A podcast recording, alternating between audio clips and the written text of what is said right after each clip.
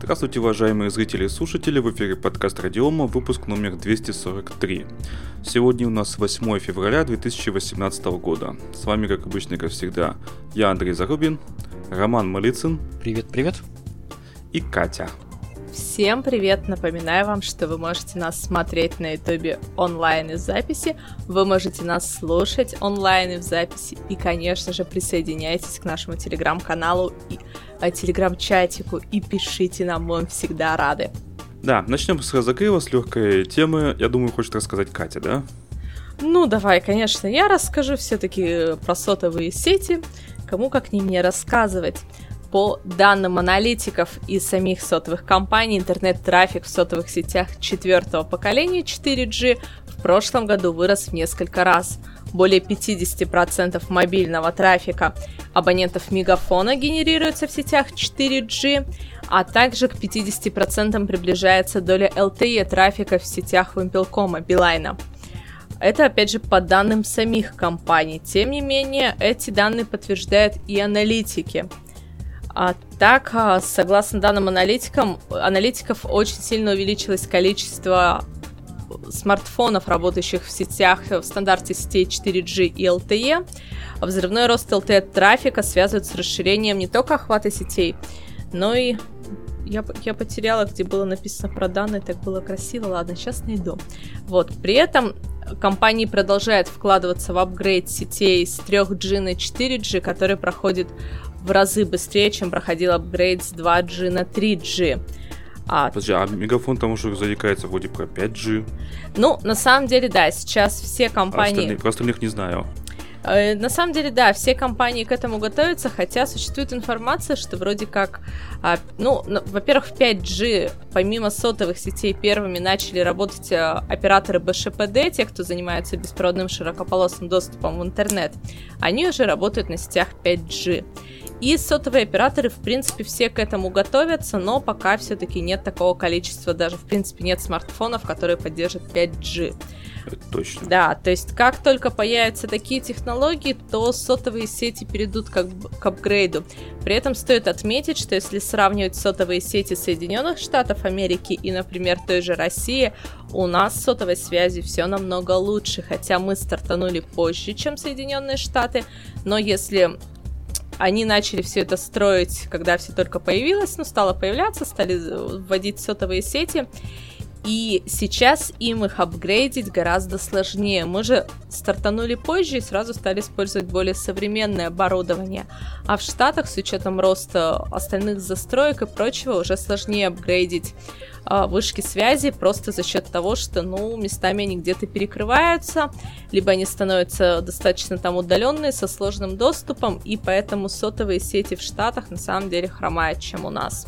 Поэтому я не удивлюсь, если Европа и Россия перейдет на 5G стандарт раньше, чем другие страны, хотя, опять же, все технологии производятся, как мы знаем, разрабатываются в Штатах, производятся в Китае, то тут мы таки к ним привязаны по запуску 5G.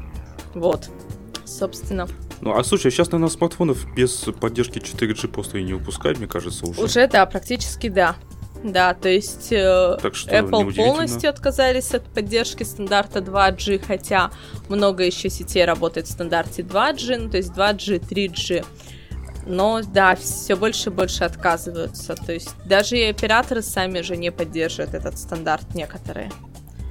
Так что вот. Кстати, интересно, я тут э, купил маме телефон новый, uh-huh. этот самый двухсимочный. Э, соответственно, там две симки. Одна Теле2, другая Мегафон. Какая из них какая по номеру, я не помню. Но в одном и том же телефоне одна из них показывает 3G, вторая показывает Edge. А э, это дело не в симках, это дело в телефоне. У него слоты настроены. Почему? Потому что слоты невозможно настроить, чтобы они оба принимали 4G, там, LTE. Поэтому вот у меня тоже... А мне там 3G. Ну, 3, 3 да, да. Они, это слоты настроены по-разному. Дело не Я в симках. Не знал. Дело в слотах это настройка приема трафика, потому что модуль один, соответственно, на LTE прием, второй настраивают на 3G, чтобы они друг друга не перебивали. Ну, чтобы не было, не дай бог, никакого Офигеть. конфликта. Я не знал этого, даже близко не знал. Да, то есть я тоже маме подарила на Новый год э, новый телефон, и та же фигня. Это норма. Вот. Вот это номер. Прикол. Не знаю, я вообще в принципе не понимаю, зачем, как, можно, как можно сейчас использовать смартфон или планшет без LTE. Можно. Я... По Wi-Fi. По Все Wi- хипстеры сидят в кафешках. Да. Ты чё? Я тут съездила в Казахстан на 4 дня, я поняла, Это что, оказывается, можно. Потому что роуминг, он адски дорогой, и мне пришлось, да, везде цепляться к Wi-Fi. Кстати, что примечательно, в Казахстане... Подожди, подожди, а как же твоя корпоративная связь? У меня тоже роуминг, конечно, то, что... Да, да, я, конечно, за 4 дня просадила половину своего месячного лимита на сотовую связь. Благо он у меня, как у менеджера, достаточно хороший. Но да, сотовая связь моя меня подвела. Мне было немножко так печально, честно скажу. И ты по кафешках, значит, ныкалась, да? Да, во-первых, я ныкалась по кафешкам. Во-вторых, а, в Казахстане везде полностью работает закон о публичном доступе Wi-Fi, да, когда идет авторизация по номеру, по номеру сотового телефона. У нас, к слову, это не везде работает. Это так называемый доступ hotspot.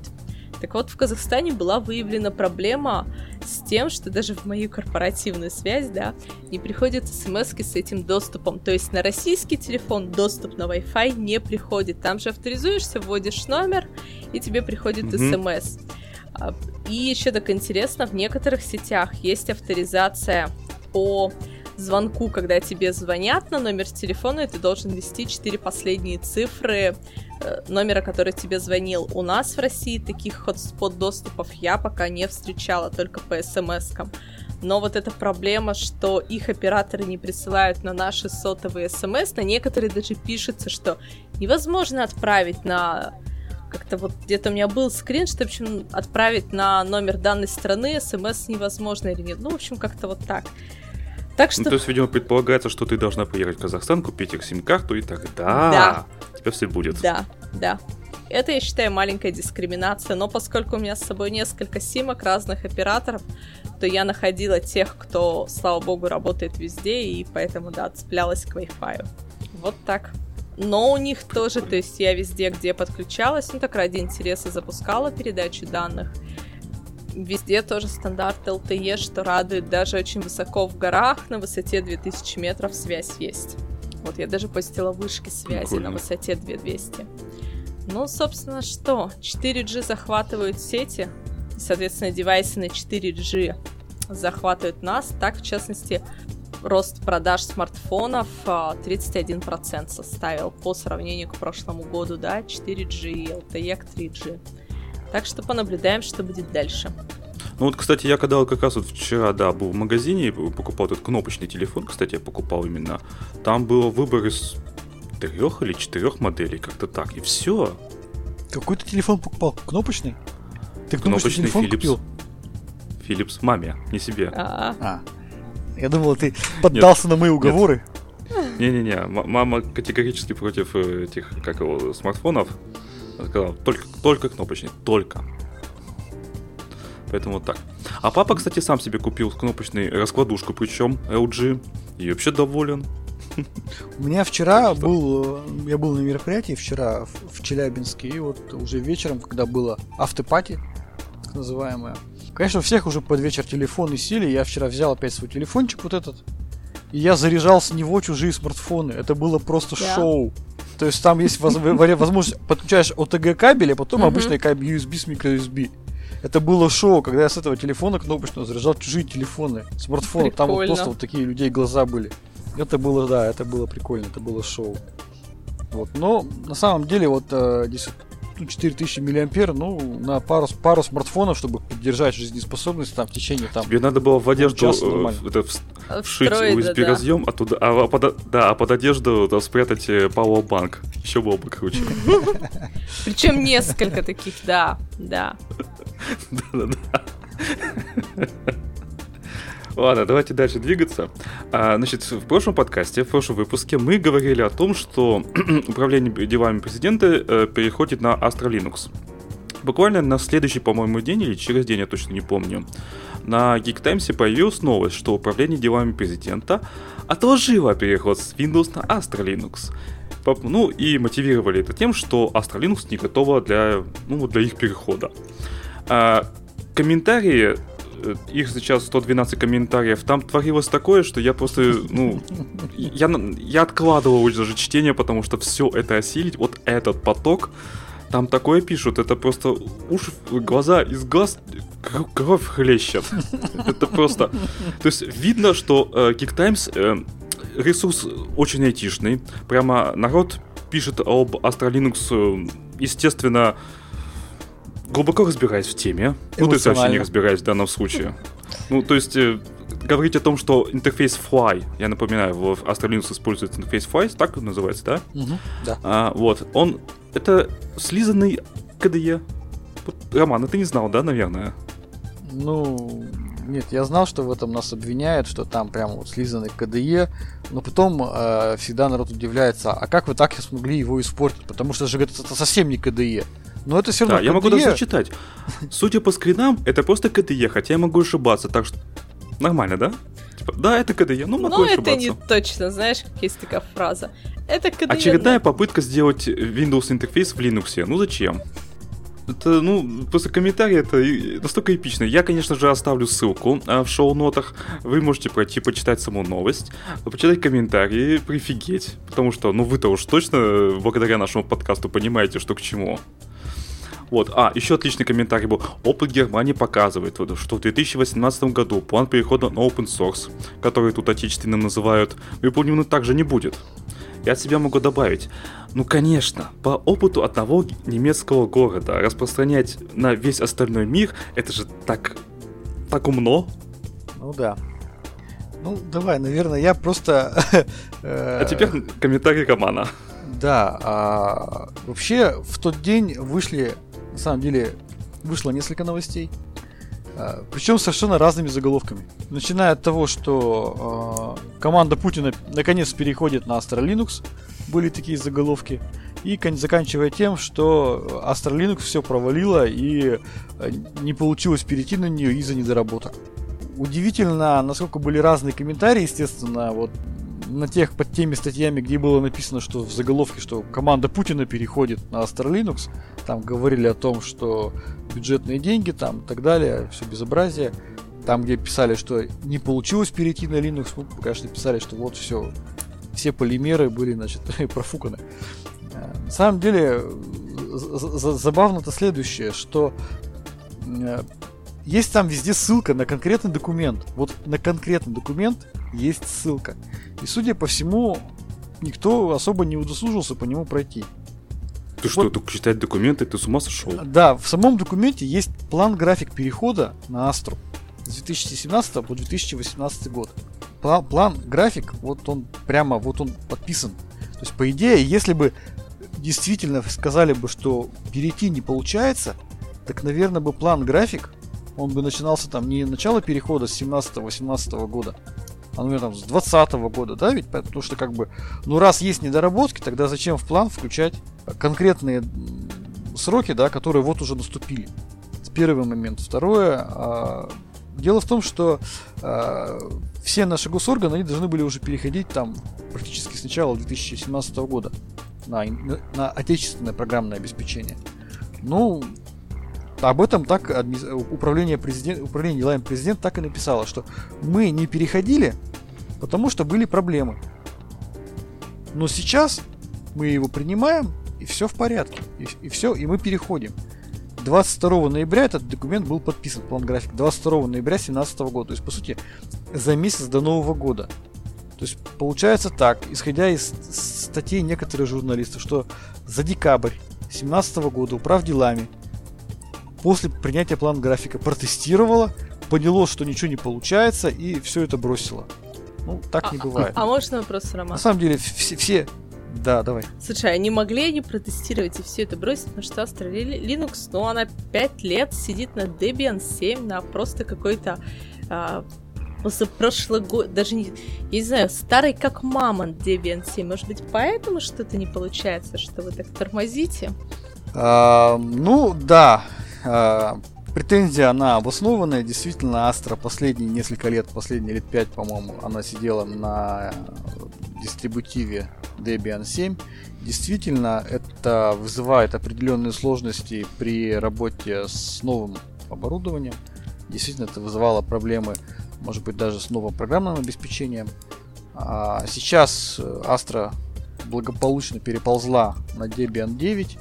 А, хочу сказать, что вот это пятилетнее на самом деле нахождение на Debian 7, э, это было связано не столь а, как бы даже с нашим желанием, а с необходимостью обеспечивать совместимость с огромным количеством старого программного обеспечения, которое а, разработано партнерами, другими компаниями, которое также сертифицировано. И заново проходить э, всю процедуру сертификации для совместимости с новым релизом Astra, с новым, так скажем, дистрибутивом Debian, но это, по сути, для всей отрасли это значительные проблемы. То есть надо понимать, что на тот момент и вот последние несколько лет а, Астра, она в основном применялась в системах там, Министерства обороны и прочее, uh-huh. где недостаточно применить только одной операционной системы, чтобы там твоя компьютерная система была защищена. Должен применять целый набор э, средств криптографической защиты, антивирусной защиты, другого, другого, всего другого. И все это сертифицируется. Криптографическое средство СКЗИ, средство криптографической защиты сертифицируется по несколько лет. И вот представляете себе, если беру, кто-то берет да, базовую операционную систему и резко ее обновляет раз в год. Windows так делает. Тогда получается, что... Да, и тогда получается, что всем производителям сертифицированных средств защиты информации, ну, которые там антивирусы, там СКЗИ и прочее, им придется заново все пересертифицировать свое ПО. А клиентам придется заново все это покупать, новые версии. Ну, короче говоря, тут проблема очень большая. А, ладно, мы теперь решили бросить все и действительно часто, чаще переходить на новые релизы Debian, ну, потому что хочется всем иметь свежее программное обеспечение. Но мы столкнулись со следующим. А, нас недавно начали обвинять в том, что а почему, на каком основании вы перешли с Debian 7 на Debian 9? Мы говорим, а в чем проблема? Вы понимаете? Вот я тоже хотел спросить. Нет, нет, а, на, требовали, оста, требовали остаться на Debian 7. А когда я начал выяснять, в чем проблема, они говорят, вы не понимаете вообще, вы вообще ничего не понимаете. Я говорю, а в чем проблема-то? Почему ничего не понимаем? Понимаете, говорит, э, ведь производители железа, они релиз-цикл в год, они не выдерживают. Мы когда, говорит, железо производим, компьютеры, принтеры, ну что-то вот такое, именно вот оборудование, которое железное, нам сначала нужно его спроектировать, российское особенно, а потом э, провести тестовые э, образцы, потом куда-то оно принимается на вооружение, на использование в какую-то структуру там, да. Потом начинается серийное изготовление. Это процесс там, ну, 7 лет длится зачастую.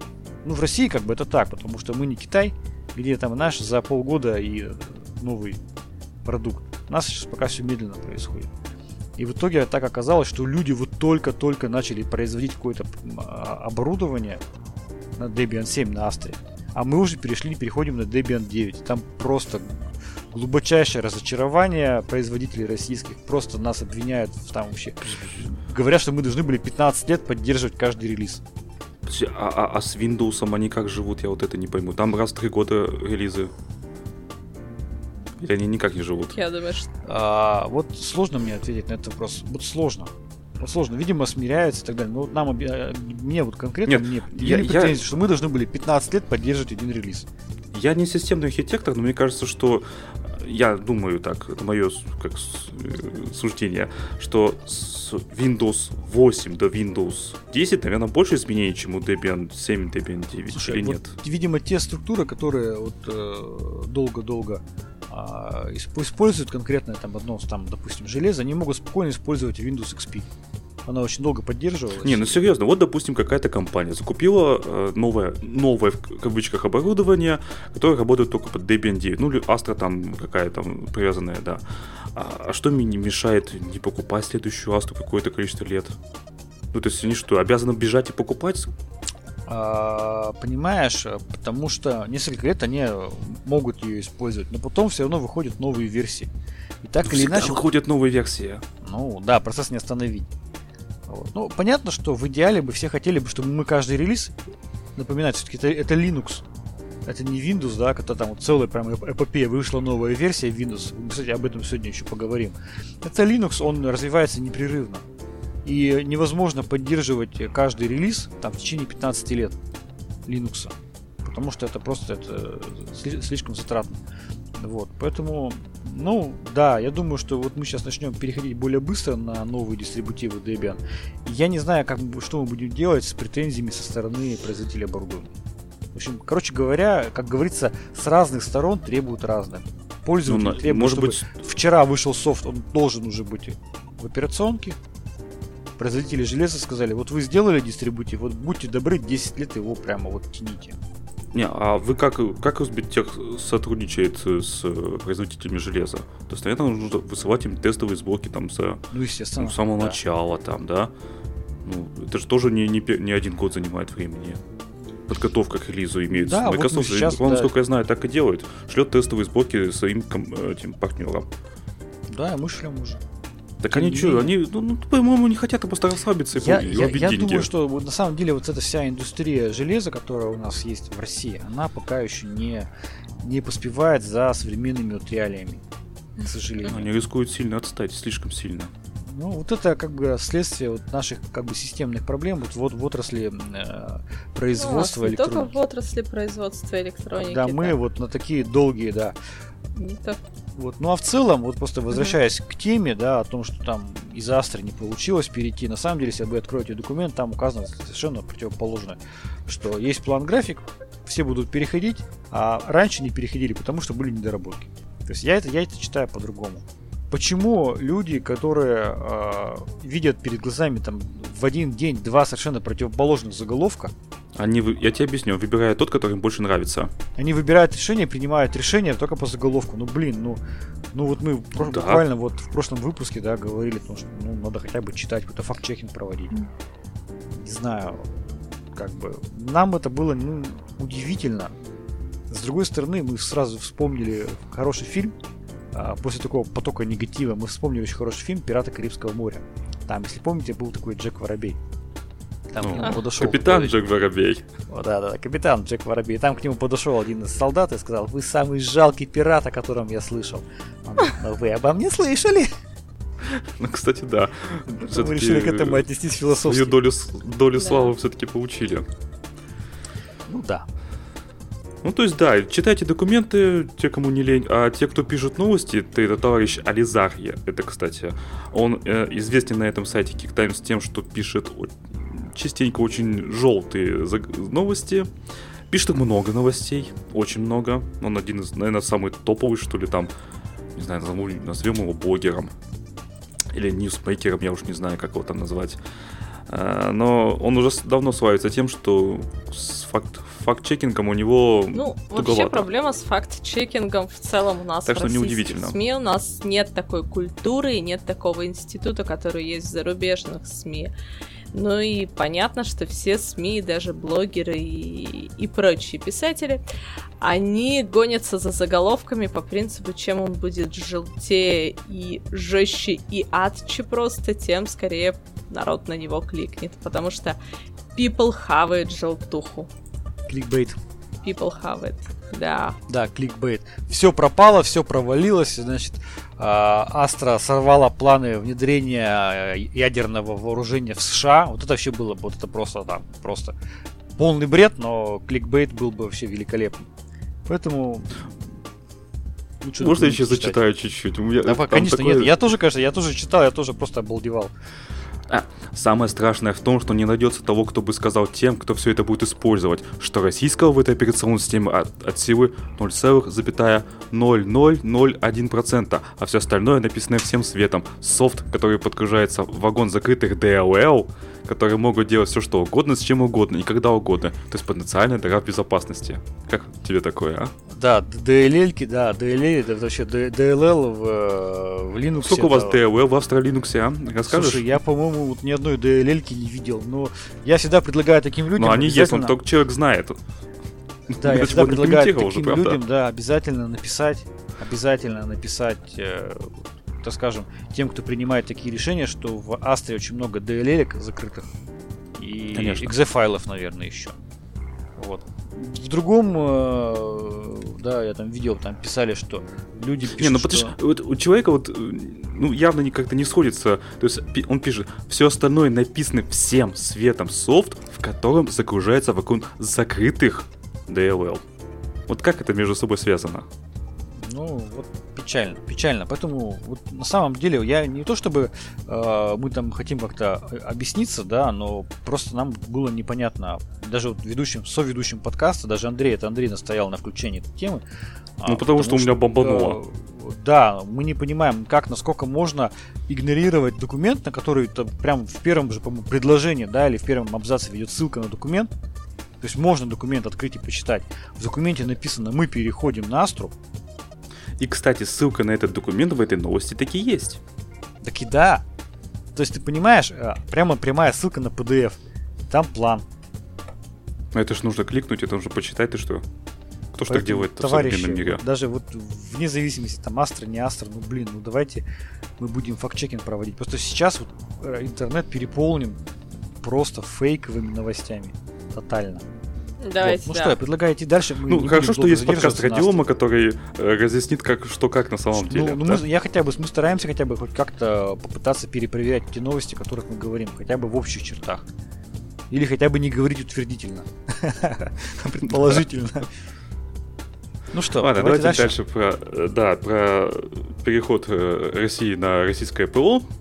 А, значит, Ростелеком хочет купить Sailfish OS. Это российская альтернатива Android называют. Uh, Sailfish, кстати, уже используется. Его покупает Почта России. И там что-то они как их, почтальоны ходят с этими uh, терминалами, в которых можно что-то там оплатить. В том, в том числе там и вроде как эти даже пум-пум-пум, онлайн-кассы. То есть там даже кредиты можно оплатить, оплачивать прямо на дому клиента. И, кстати, вот даже сумма контракта есть 171 миллион рублей. Что по этому поводу можно сказать? Значит, они хотят купить не полностью весь э, всю вот эту Sailfish OS, а 75% доли в компаниях «Открытая мобильная платформа» и вот Трон, предприниматели медиамагната Георгия Березкина. То есть эти две вот компании занимаются вот этой Sailfish Mobile OS RUS, RUS, RUS, да. То есть две компании занимаются разработкой одной операционной системы, что уже достаточно интересно, на мой взгляд, как они это делают. Ну, да ладно, это их проблема.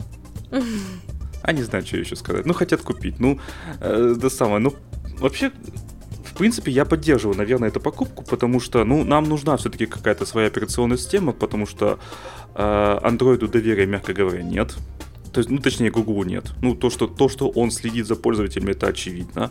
И надеяться на то, что там не будет э, каких-то закрат, закладок даже в открытом исходном коде, потому что закладки можно размывать. Э, мы об этом уже говорили не раз. И, соответственно, использовать его в каких-то госучреждениях, тем более у военных, да, Роман? Ну, неприемлемо ведь.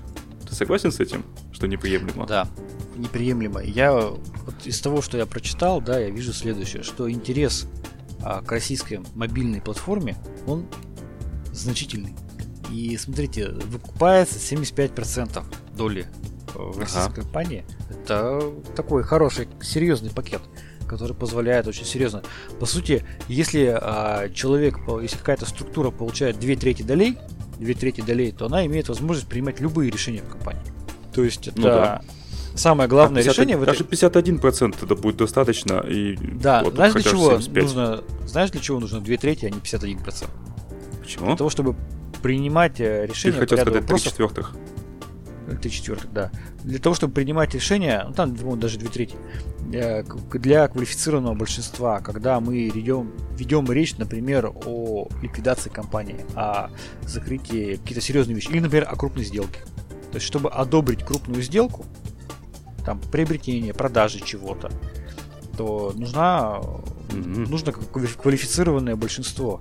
То есть для э, тотального контроля своего предприятия необходимо не менее там, ну, двух третей. А иначе, как бы 51%, ну там, да, ты сможешь на какие-то там, ну, там, директора условно сможешь выбрать. Но некоторые вещи, например, крупные сделки ты провести не сможешь без согласования. Без согласования. Поэтому а, получается так, что Ростелеком хочет получить полный контроль над данным предприятием, хочет иметь возможность единолично принимать решения в данной компании. Ну, в общем, сама цифра сама за себя говорит. Это значит, что у них крайне большие планы. То есть только так или они иначе им надо. Потому что если бы не покупали бы 51%, ну, значит, ну там, вложимся, инвестируем. Я подозреваю, что у Ростелекома серьезные планы относительно э, Sailfish. И я думаю, что это не простая покупка, а это действительно попытка Ростелекома серьезно а, начать контролировать э, либо влиять на рынок мобильных операционных систем в России. Посмотрим, я не знаю, что из этого получится, но хотят они это именно так сделать. Ну, на мой взгляд, действительно логичное решение, и как бы, наверное, это правильное решение. То есть они... Можно чуть-чуть отойти от Давай, темы, давай. просто мы заговорили про российских разработчиков. Буквально только что Security Lab выпустили новость о том, что сотрудники закрытого ядерного центра пытались майнить биткоины на суперкомпьютере.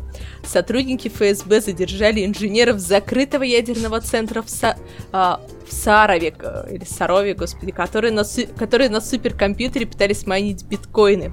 Все мы, конечно, знали, что российские инженеры люди изобретательные, но подобной концентрации смекалочки в организме Россия пока не встречала. Двое друзей, работающих на закрытом ядерном объекте в Нижегородской области, решили заработать, а как поднять бабла, вопрос перед ними даже не стоял, ведь перед ними стоял российский суперкомпьютер. Суперкомпьютер в Сарове это такая машина, созданная специально для сложнейших научных расчетов. Сколько налогов может платить один россиянин? Сколько нужно взрывчатки для Воронежа? Сколько вешать в граммах? На все, на все эти вечные вопросы машина знала ответы. У парней по долгу службы был доступ к устройству. Одно но, у компьютера не было доступа в интернет. Как быть? Каким-то невероятным образом парни смогли решить этот вопрос и воткнулись в Pentium во внутреннюю сетку. Однако первых биткоинов увидеть они не успели. Управление собственной безопасности объекта передало данные подключения устройства к сети ФСБ, а там возбудили дело о госизмене. Майнеров задержали. Просто Типические дебилы. Извините. По сути, по сути, их на самом деле задержали-то не за то, что они майнили биткоин, Да. биткоины, а за то, что они в сеть его подключили. Да-да-да. Потому что на этом суперкомпьютере обрабатывается иногда зачастую информация э, сверхчувствительная для э, целей безопасности Российской Федерации. Потому что я об этом как бы понаслышке слышал, и там на самом деле там даже э, запрещено информировать, кто обрабатывает даже, да, сколько по, по времени он занимает суперкомпьютер. Информация полностью закрыта. А молодцы его подключили в сеть. То есть его, их задержали именно за то, что они в сеть его подключили.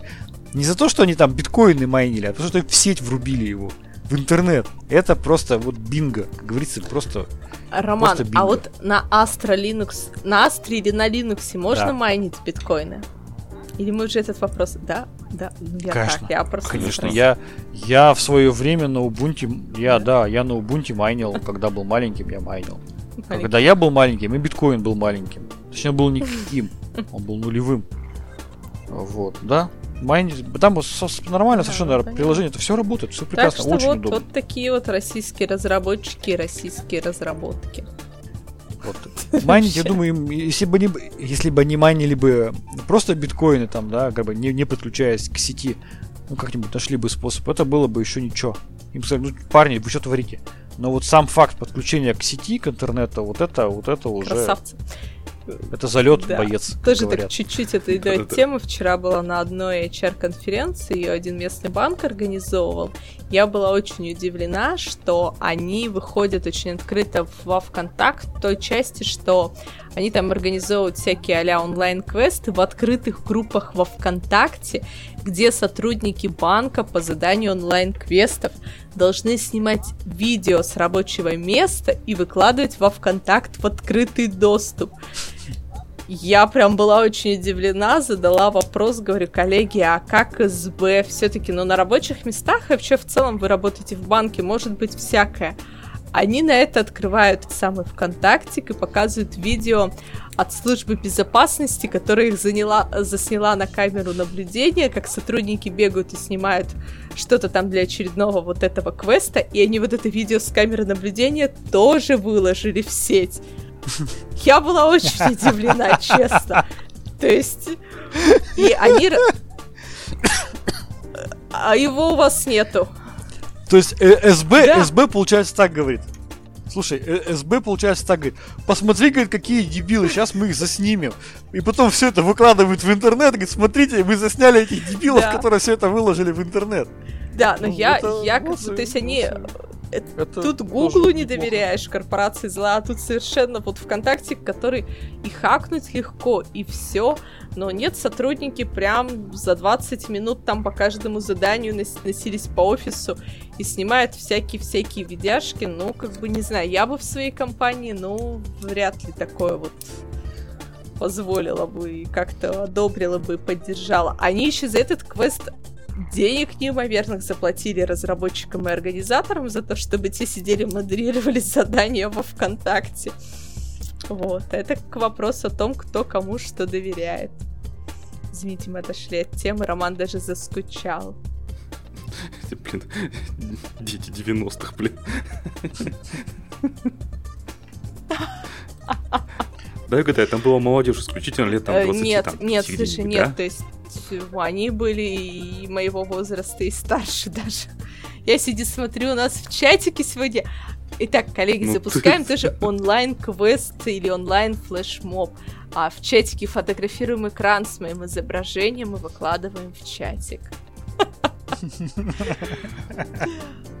А, я всегда не, всегда не понял, а куда деваются молодые красивые девушки из банков. Вот ты приходишь, и всегда там молодые красивые, там, которые... Да, да, да, потом да. их, куда их Мне потом девают? Кажется, да. Их потом замуж забирают. Да. Надо... Да, кстати, можно вот так вот молодых, красивых по таким видео присмотреть, посмотреть, в каком она отделе работает, и сразу напрямую идти. Да. Посмотреть, посмотреть онлайн-квесты, да? Я, я вчера, я причем задала этот вопрос, и они сказали, что это самый лучший вопрос на конференции, мне даже селфи-палку подарили. Ух ты. Извините, мы отошли от темы, да. Ну, мы, собственно, ждем, ждем селфиков. Да, ждем палка селфи. на работе валяется. Вот. Да, если тебе это не мешало делать себяшки. Ладно, давайте, давайте рассказывайте дальше про Astra Linux, да. Да. Давайте дальше все-таки пойдем.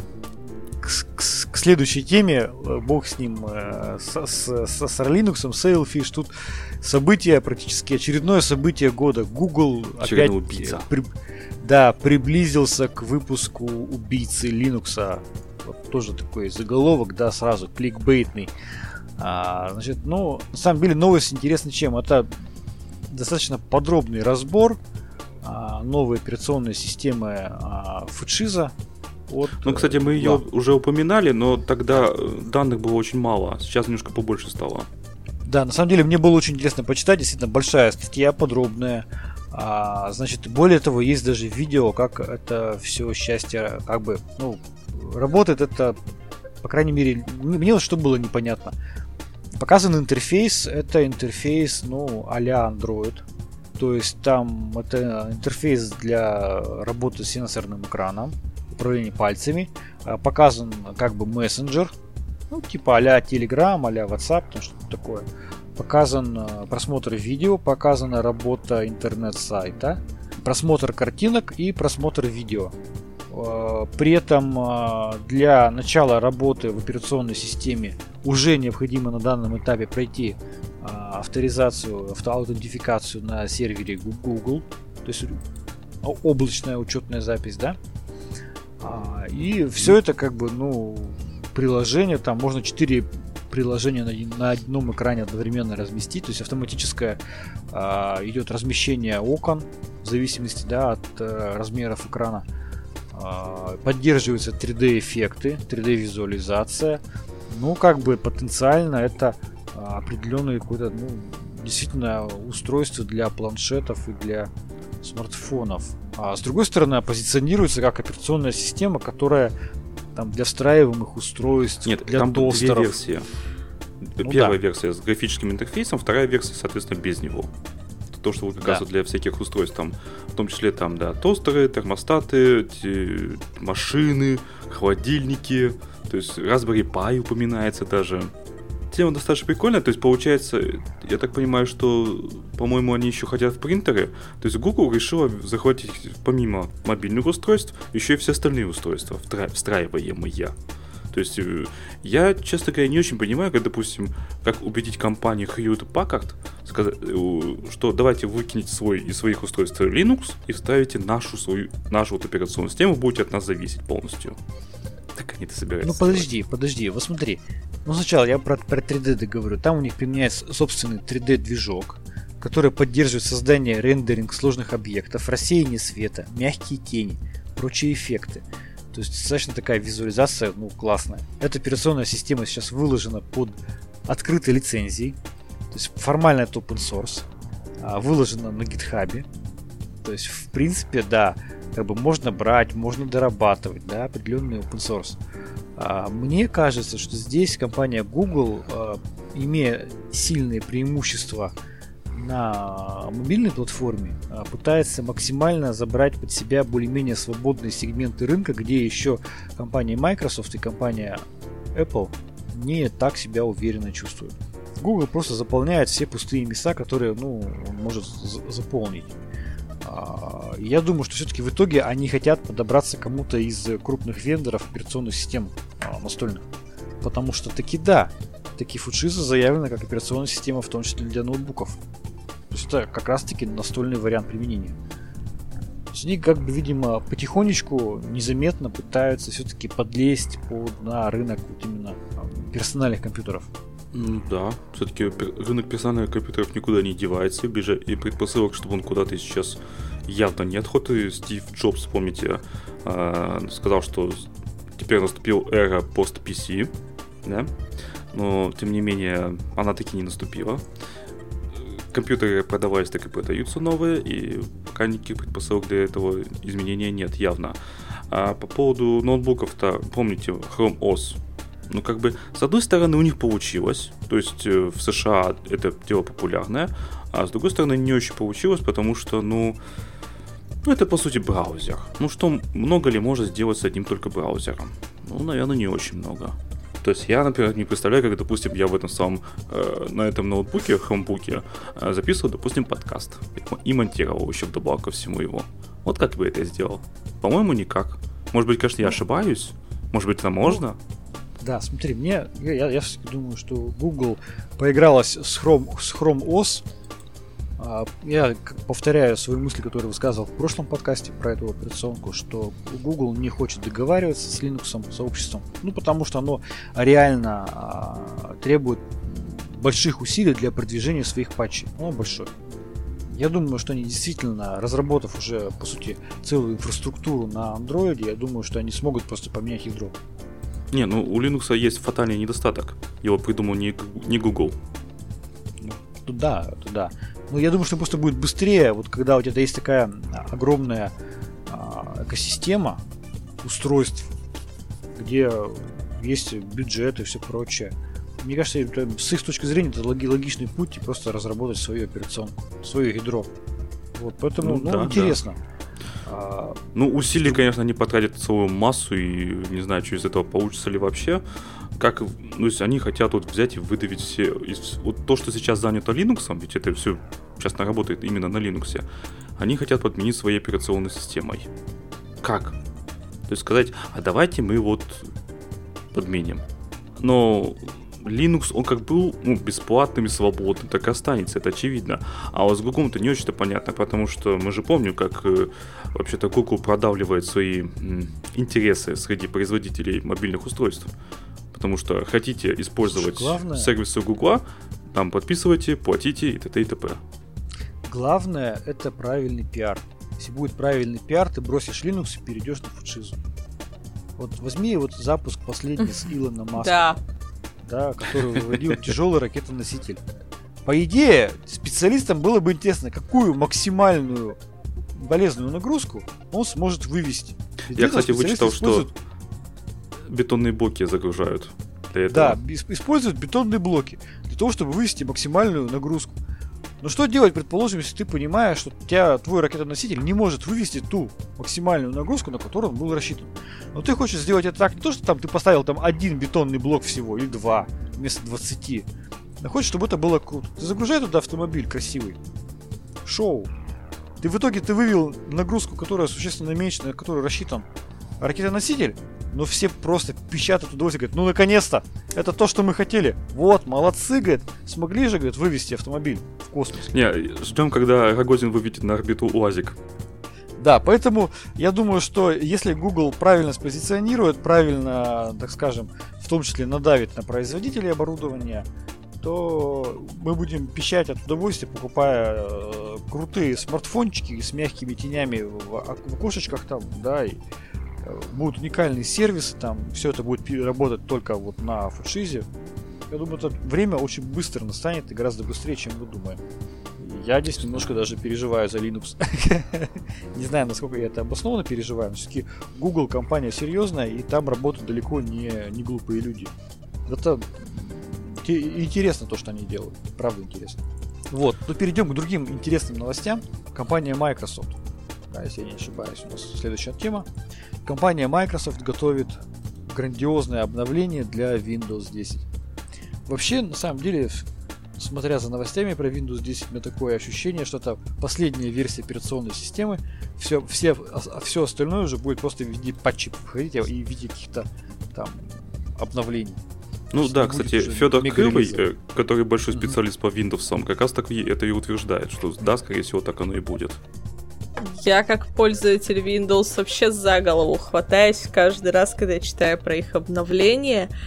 При этом у них систематически есть одни и те же баги, которые вылазят, и каждый раз надо делать танцы с бубнами, чтобы от них избавиться после каждого обновления. Так, ну, смотри, давай В дальше про Microsoft. Наверное, надо а, уже Действительно, выходит глобальное обновление Windows 10. Значит, обновление, на самом деле, ну, на мой взгляд, с технической точки зрения, неинтересные. Первое. Появляется так называемый таймлайн, когда все действия пользователей, все действия пользователей э, сохраняются на в облаке, либо локально. А, если мы используем вариант сохранения в облаке, то мы сохраняем наши действия за 30 дней. Если сохраняем локально, то только за 4 дня. Ну, то есть морковка.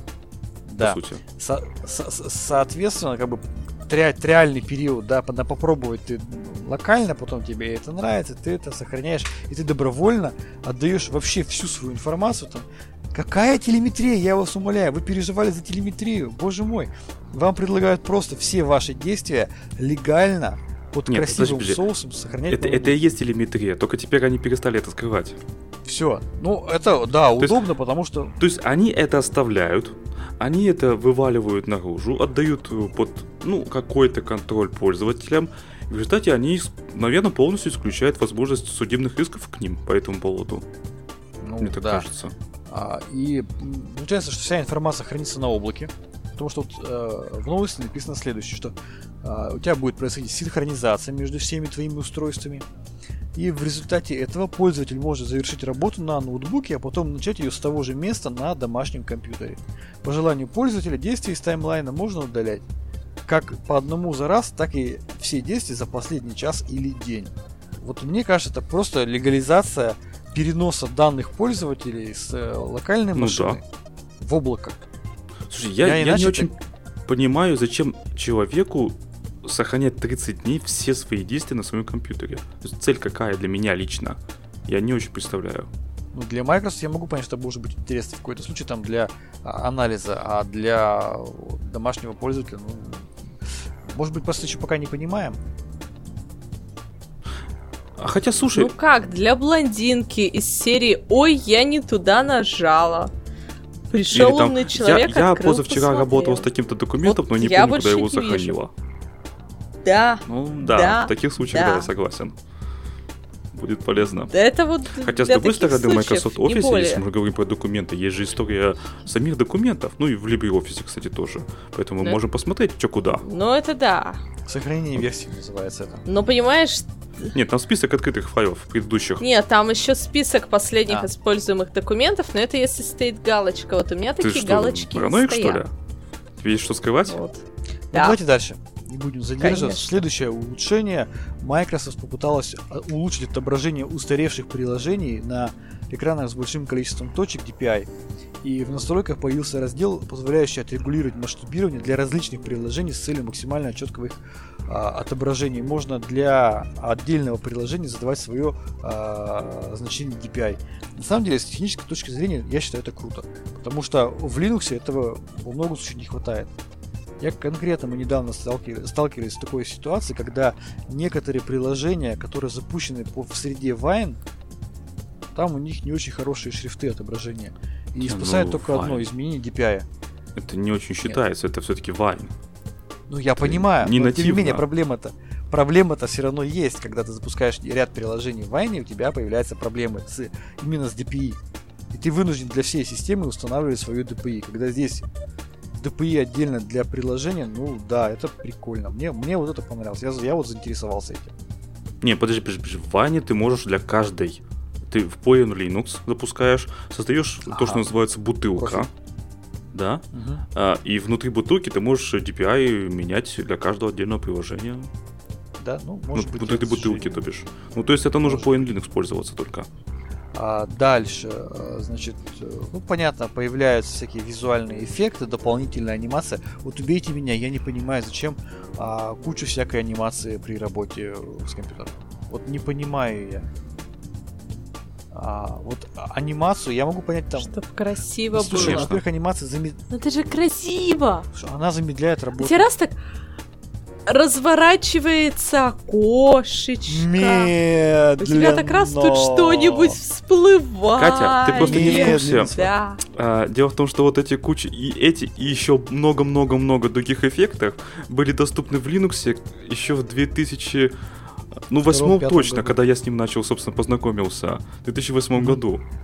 То есть у- там компиз, так называемый. А- а- а, да, от них все отказались, потому что, ну, это, это медленно Но всё. очень красиво и очень эффектно. Ты берешь, нажимаешь э, свер- закрыть на окошечко, оно не, не закрывается, оно начинает медленно сгорать огнем у тебя снизу, и оно так горит так секунды две или три. Нет, там это настраивается. Я настраивал, Ну, что минуту можно делать. Да, Знаешь, у тебя это- окошно- окно сгорает за минуту.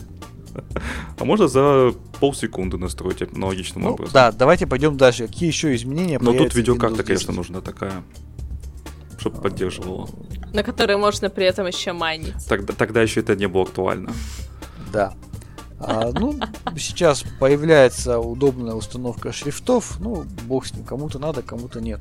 Значит, следующее. В целях безопасности, вот в этом новом обновлении, теперь уже у этих таких обновлений, да, вот раньше, ну, ап- апдейт, апдейт там, раньше, помнишь, там был сервис пак 1, да, сервис пак 2, сервис пак 3. Сейчас уже имена нарицательные, там, да, имена, собственные, имена, точнее, собственные даются им. Вот это обновление Redstone 4 будет добавлена возможность запретить приложениям доступ к камере. Это касается даже системных приложений для того, чтобы обеспечить конфиденциальность. И в приложении можно будет э, увидеть список собранных... А, пропустил.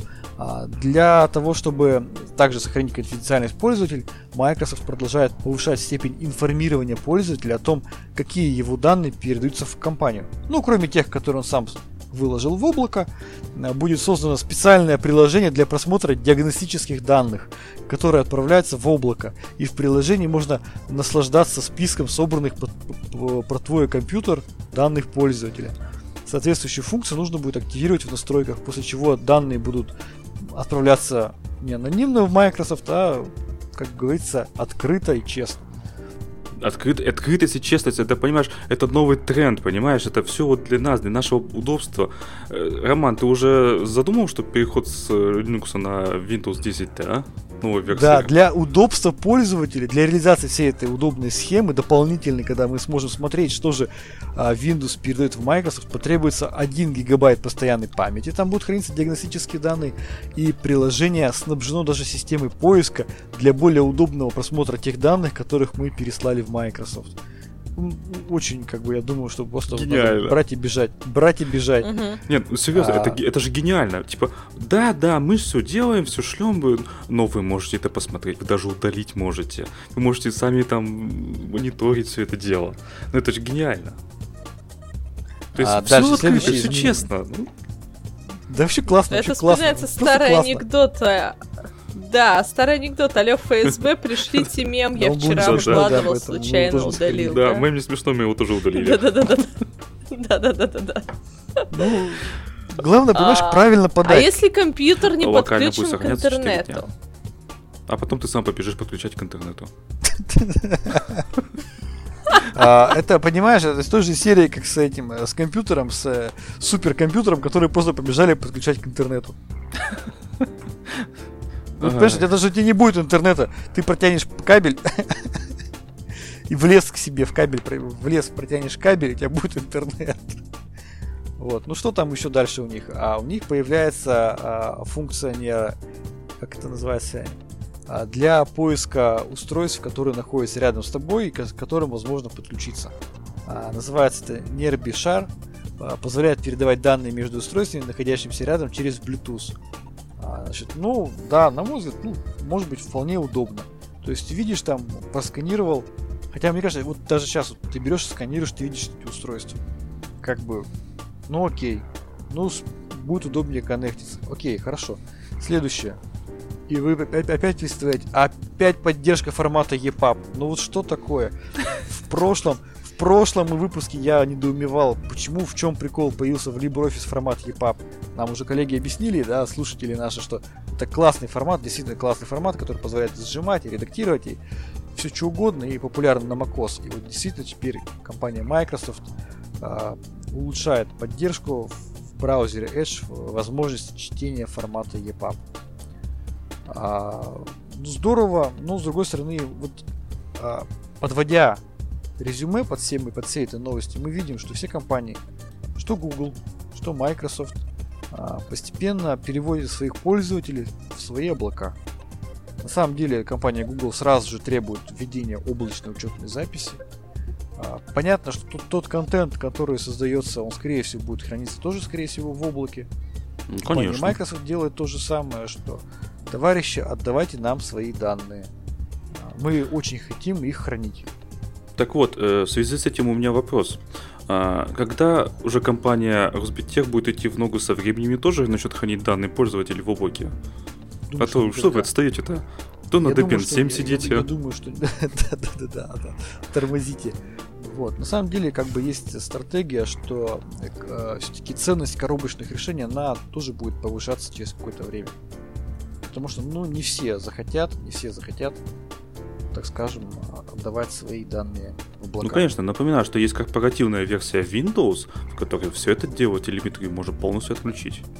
Ну, полностью, не знаю, там, насколько ну, действительно полностью.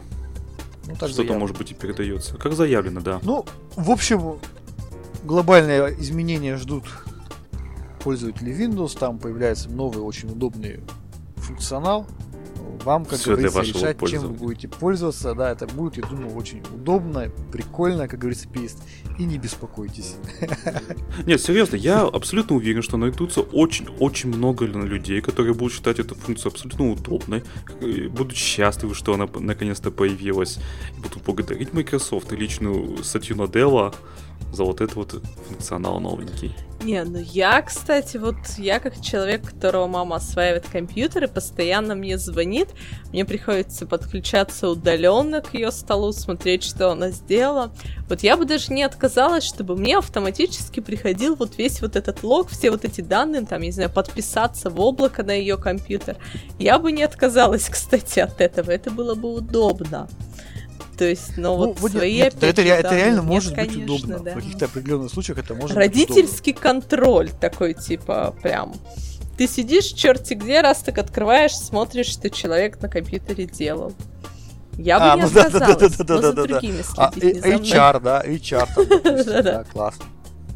Конечно.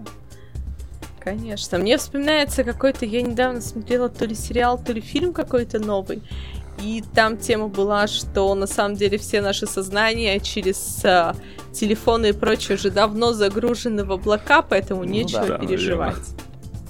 Давайте да, дальше. начинаешь в это верить. А, последняя Давайте, да. новость, новость веселая. Я просто когда читал, я просто ржал.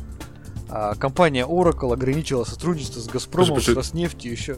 Ты ржал? Вообще ржал просто. А, а я думал, мы сейчас Не Газпром и Роснефть с Oracle, а Oracle с ними. Все, да? Я ничего не путаю. И там порядка, по-моему, 200 компаний других российских. Блин, да. Я помню, как мне э, говорили коллеги на рынке, которые говорили, да вы что, замены Oracle быть вообще не может. Это настолько классное решение, что никто никогда от него не откажется. Это ну, просто де-факто стандарт. А, Нет, они были делать? правы. Эти, эти компании я, не отказались. Я, Им я отказали. Вот понимаешь, ну а, а что сейчас делать-то им? Понимаешь? Вот реально, что сейчас делать? Ну, А, я понимаю, что то, они то, будут что делать. те инсталляции, которые уже есть, они будут продолжать использоваться и обслуживаться согласно контракту. Но я так понимаю, что новых инсталляций нельзя будет делать. А, Там будут пересмотрены текущие сделки, и по текущим сделкам может быть принято решение об отказе. Я знаю, я знаю первым делом топ-менеджеры этих компаний, которые отвечают за информатизацию, скажут, легко. Мы Слава богу, они скажут. легко, мы договоримся, Вот даже. и нам продадут через третью компанию. Их вызовет директор. Я, я думаю, так все и будет. Я думаю, что их вызовет директор, а, президент, точнее, компании, скажет, что такое, почему, что нам теперь делать. А, Они скажут, ничего, мы купим у сторонних поставщиков. А, Я думаю, что так и будет. Подожди, А, а техподдержку они как купят? вот! И вот это смешнее всего. Это классно. И я думаю, что Oracle, понимая, что это уйдет в эту компанию, продаст. Это классный ход. Это просто, просто идеальный ход. Когда ты продаешь продукт, а конечный покупатель в принципе не может предъявить тебе рекламацию, претензию. Ты можешь просто удаленно там все стереть, сте- ну, стереть с компов. Там все может вообще просто взорваться, поломаться. И он тебе даже не сможет ничего предъявить. Потому что ему что ответят? Компания, если у Роснефти что-то случится с их данными, компанию Роснефть ответят, «Типа, мы вам не продавали наш продукт, вы, мы не знаем, откуда вы его взяли, до свидания. Все.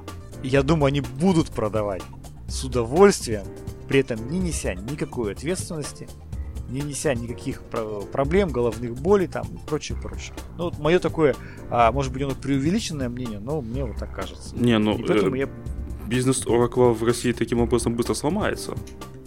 Причем уже, видимо, Почему навсегда. Нет, почему? Я думаю, еще долго будут покупать через третьи Есть лица. другие компании, которые тоже на нем сидят. Ну, они самые богатые, Поэтому самые нет. богатые их Вряд все ли прям уж отключили. сломается. Не знаю, что из этого будет, но э, ну действительно, а что компаниям-то делать? Переходить на постгре? Вот, Роман, скажи, постгре, постгре готов к такому? Postgre неплохо готов, особенно тот Postgre, который собирает компания Postgre Professional. А, там реально очень сильный разработчик. Я первым делом вспомнил про Олега Бартунова, руководителя компании, и вообще про их компанию. Я думаю, что у Олега сегодня был горячий день. Я думаю, что его телефон разрывался от звонков.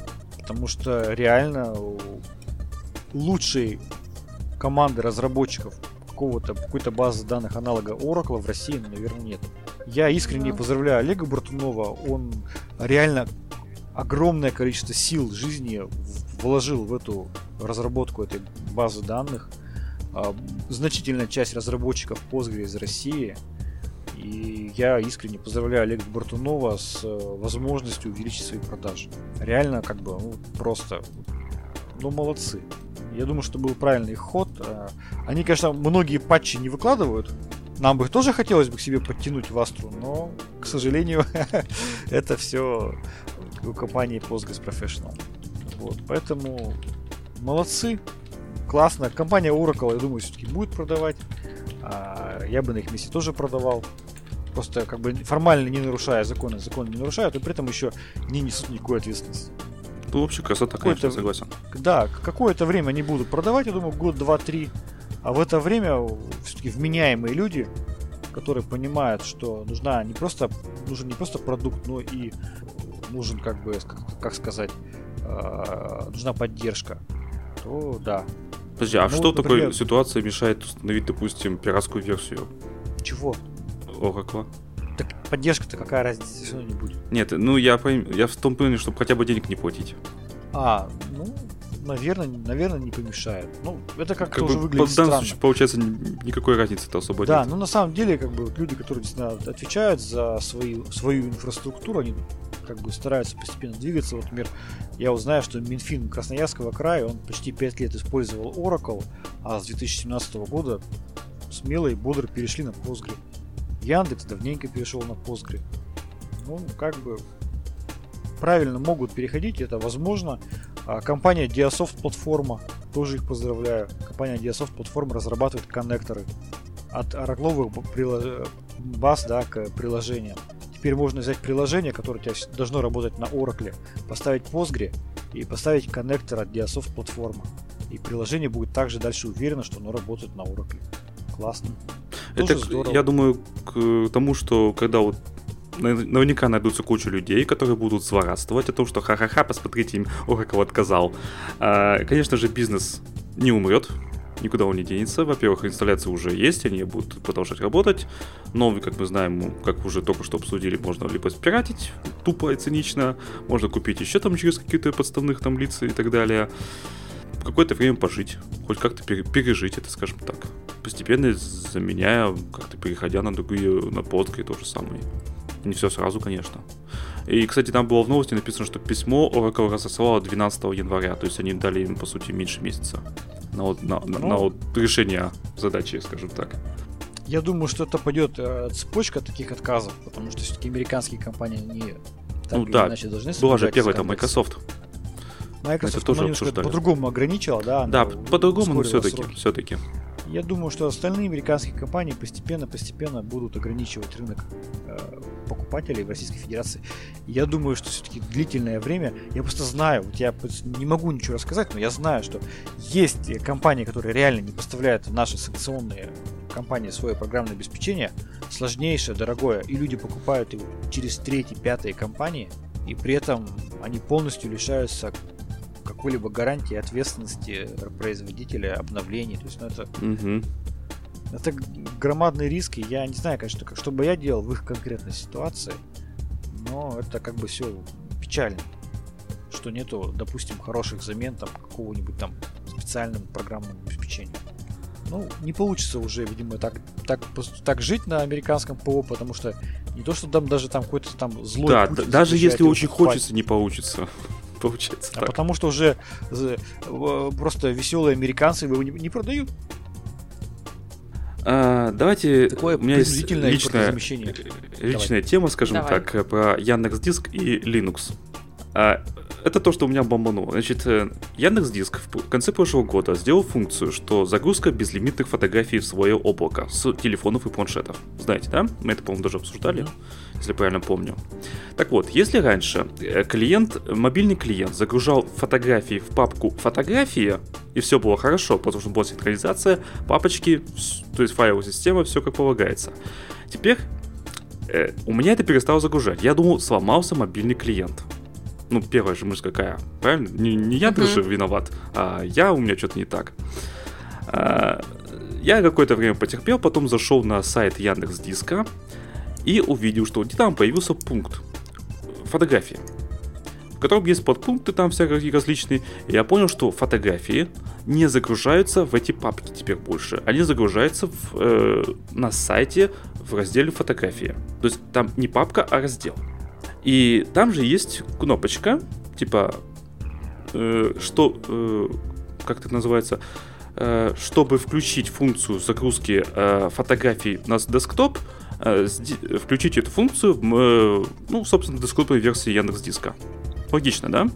Э, если нажать на эту кнопку, то мы переходим на, ну, если есть под Linux, на страницу загрузки э, Linux, Linux э, дистрибутива.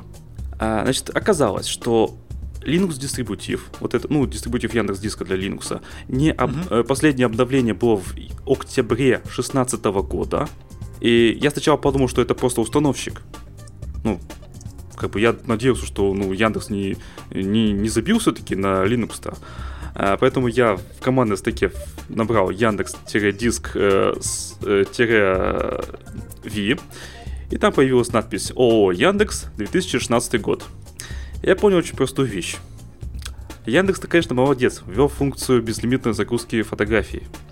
Но пользователи Linux этой функцией воспользоваться в полной мере не смогут. У нас нет возможности загрузить теперь фотографии в автоматическом режиме на десктоп. А у меня теперь вопрос, один вопрос ко всем слушателям, да, и вообще компании Яндекс. Компания Яндекс, насколько нам известно, вы активно в рамках своей работы используете Linux.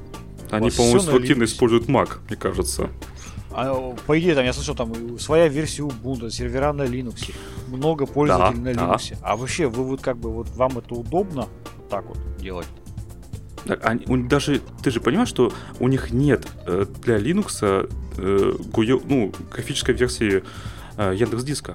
Они предлагают, собственно. да, собственно, они предлагают сторонние альтернативы. Ну, пожалуйста, мы не будем делать, потому что вон сторонний же есть, ничего, ничего такого-то. Правда? Ничего такого.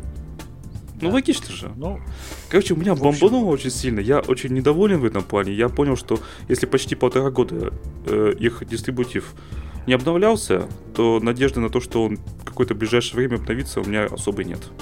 Соответственно, то, что фотографии, они, конечно, загружаются в облако, но чтобы до них добраться, мне нужно заходить на сайт Яндекс Диска.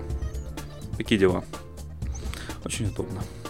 С чем я нас... Да, клиентоориентированная я поэтому компания. даже и фотографии в облаке не храню. То есть, да. У меня и телефон с облаком не коннектится. молодец. И, То есть, да.